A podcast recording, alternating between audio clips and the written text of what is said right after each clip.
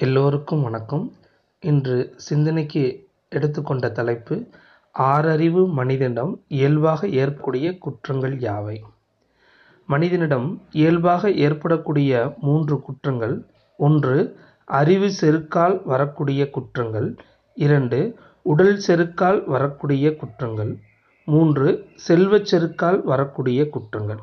இந்த மூன்று வகையான செருக்கால் மனிதனிடம் நான் எல்லோரையும் விட சிறந்தவன் என்ற பெருமிதம் ஏற்பட்டு மற்றவர்களிடம் ஏற்படுகின்ற சிறிய தவறை கூட பொறுத்து கொள்ள முடியாமல் பொறாமையையும் அதன் மூலம் சினமும் ஏற்பட்டு மற்றவர்களை இழிவாக நடத்துவதன் மூலம் மனிதனின் மேன்மையான ஆறறிவில் சமநிலை குலைந்து மனித மாண்பு கெட்டுவிடுகின்றது. இதைத்தான் வள்ளுவர் செருக்கும் சினமும் சிறுமையும் இல்லார் பெருக்கம் பெருமித நீர்த்து என்ற குரலின் மூலம் சுட்டி காட்டுகின்றார்.